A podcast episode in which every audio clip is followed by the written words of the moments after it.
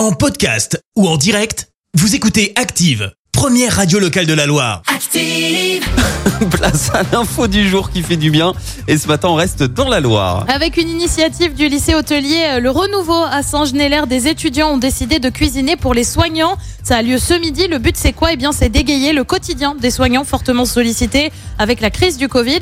Ce repas a d'ailleurs été annulé pendant deux ans en raison de la pandémie et l'objectif est double. Au-delà d'apporter du soutien au personnel de santé, les élèves misent aussi sur une sensibilisation au zéro déchet cette année avec un stand de recyclage par exemple. Le menu respectera lui aussi euh, cette volonté avec des aliments utilisés au maximum, par exemple du pain perdu fait à base de pain rassis pour ne pas le gaspiller ou encore une mousse au chocolat avec le jus des pois chiches. En tout, près de 800 repas vont ainsi être distribués. Merci, vous avez écouté Active Radio, la première radio locale de la Loire. Active.